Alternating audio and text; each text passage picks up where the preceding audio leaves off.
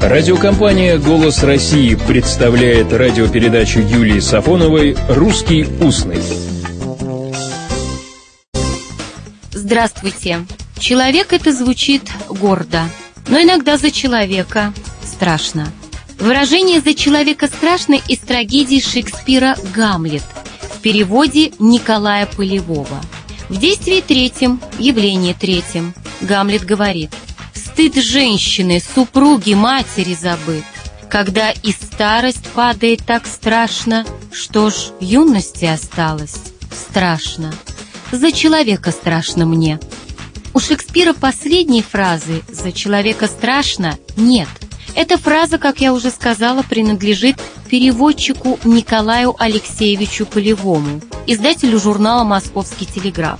Полевой был сыном купца, сохранял купеческое звание и имел в Москве водочный завод. Перевод Шекспира был сделан Полевым в 1837 году. Виссарион Белинский в своей статье «Гамлет. Драма Шекспира. Мочалов в роли Гамлета» процитировал это окончание монолога и отметил – что принадлежит оно переводчику, а затем добавил. Но его и сам Шекспир принял бы, забывшись за свое. Так оно идет тут, так оно в духе его.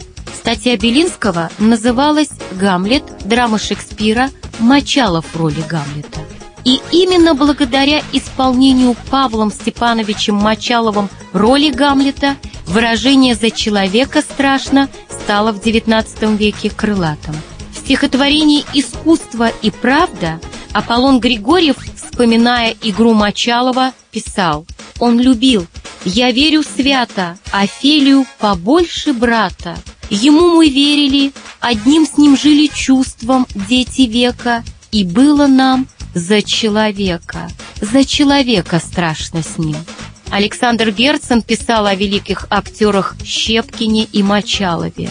Оба принадлежат к тем намекам на сокровенные силы и возможности русской натуры, которые делают незыблемой нашу веру в будущность России. 3 сентября – год страшной трагедии в Беслане. В России теперь это и День солидарности в борьбе против терроризма.